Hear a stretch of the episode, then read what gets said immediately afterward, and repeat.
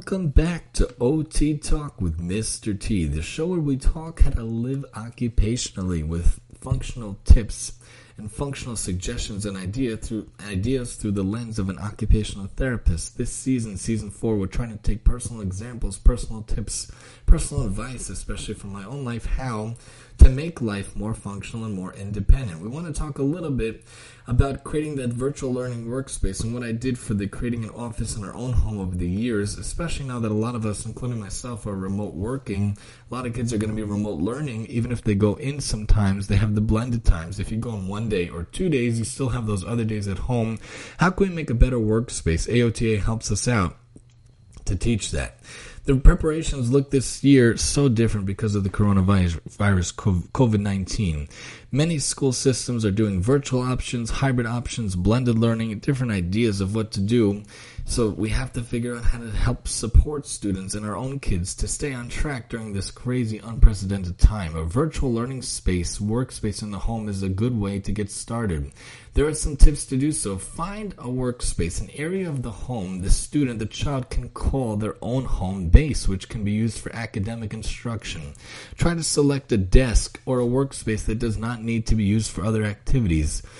I myself made a workspace in the attic, carved out a little office area, not an office per se, but the office area in the attic. One side, we talked about this a little bit, one side has the guest beds and the guest area, the other side has the office area, and I'm going to talk about that in a little bit, but first let's go through the tips and suggestions for the workspace itself.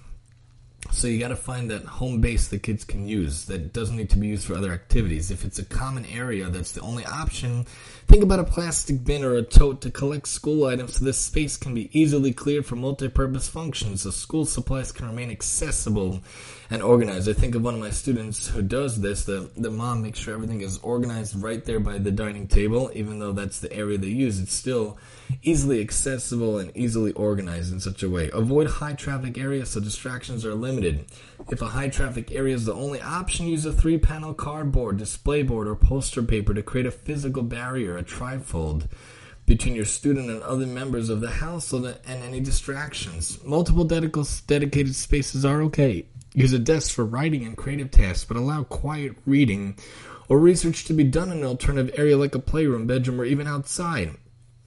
Books, trays, binders, and pieces of cardboard could be used as lap tables for students who don't have access to a physical desk or a tabletop. I think of the, the posters I used when I was in science fairs many years ago when I was a kid. The trifold posters are good to be used as a barrier, as a divider from the rest of the situation of what's going on in the house or the apartment. That could be a kind of a, a, a difference of a, a divider, a um, distinctive area in the house to use so that the child can focus. They actually use them in different classrooms in my own school to give them a sense of privacy and it give them a sense of of being not distracted when taking tests, but it could be used especially for regular work. Nature is proven to aid in learning and improving mood, as explained by Bratman et al. in 2015. An area that has natural light is really good. Add a plant or flower to the space also. No matter how great the space is, encourage breaks outside when feasible. That's the great thing about what, being at home. You could go outside and inside, and then outside take a break. Use the nature. That's the wonderful idea of a backyard. And if you're in an apartment, maybe there's a common area, common garden. You could go outside to get that natural ability to be outside. Creating the workstation, though, is a good thing to do. Selecting a flat table or desk located near an electrical outlet and adequate lighting gives the student to view the keyboard and written materials a better ability to do so. If near a window, the computer monitor shouldn't be facing the window to reduce glare on the screen or shadows on a video conferencing platform.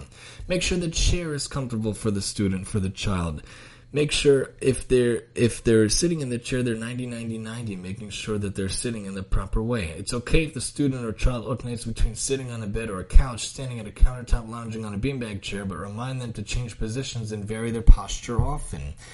Whatever seating the child uses or the student uses make sure it's a comfortable environment. If using a couch make sure the student's back is against the back of the couch. Their feet are flat on the floor. If necessary use a footstool to support their feet Make sure to establish boundaries also. Consider creating signage for your students to indicate whether they can be interrupted. A color coded clip chart can indicate availability. For example, if a clothespin is on a green card, that means it's okay to talk. Green.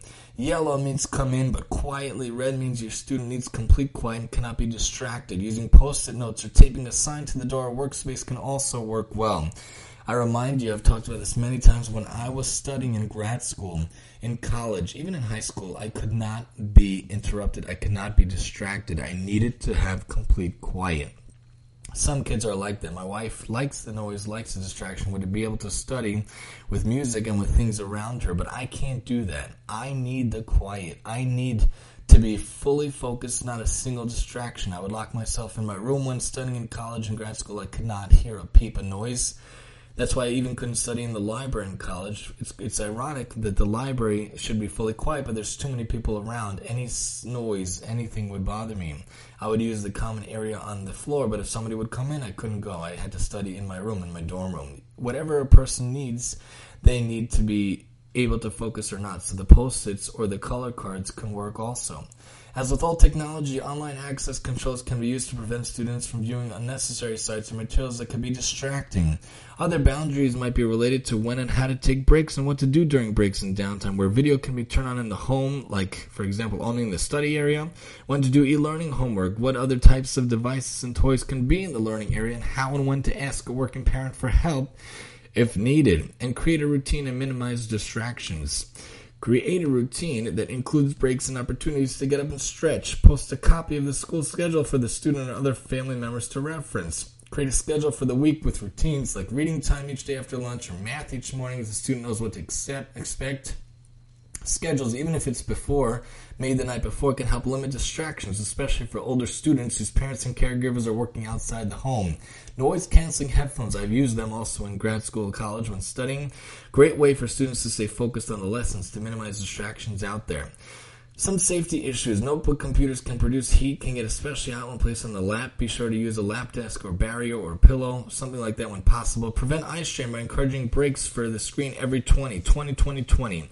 Advise the student every 20 minutes to look at least 20 feet away for 20 seconds to adjust their gaze. Young children can play I Spy out the window. Eye strain and poor posture can occur when using a small screen. If available, a large monitor or a cable to connect the small device to a TV screen for easier viewing can be used. My student has done this, especially for Go Noodle. They took it from the laptop, put it on the screen.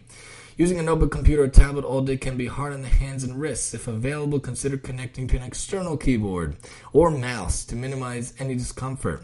Many devices accommodate dictation to eliminate or reduce the need to type, such as a text to speech, speech to text idea. Reevaluate the workspace periodically. Changes should be made to enhance student learning.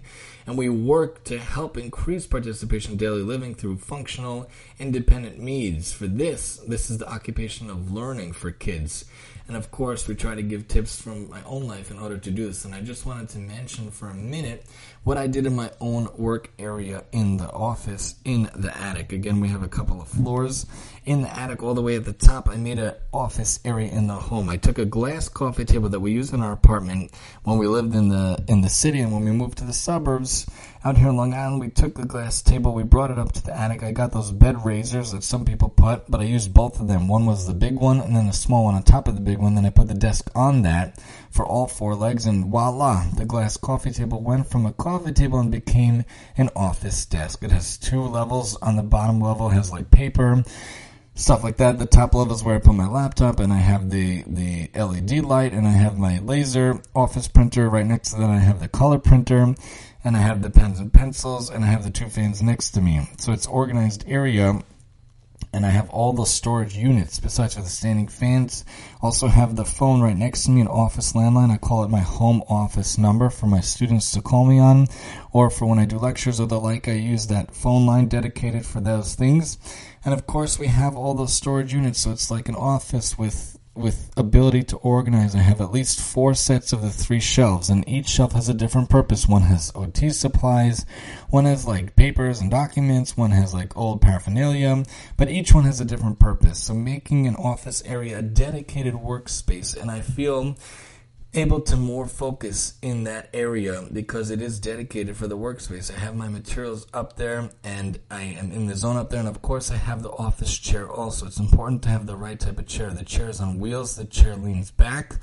And if I could put my feet up on the desk in between students, it gives me an ability to just feel like I'm in a really work area, a really good work area. So it's important to make sure for our children and ourselves we have that work area, the office space in your home in your first floor, second floor, wherever it is, but make sure it's comfortable for the kids, comfortable for us, so that we can use it in the right way and make sure that we're functional, as functional, as independent as possible. Join us next time as we move over to other topics, including contactless living here on OT Talk with Mr. T.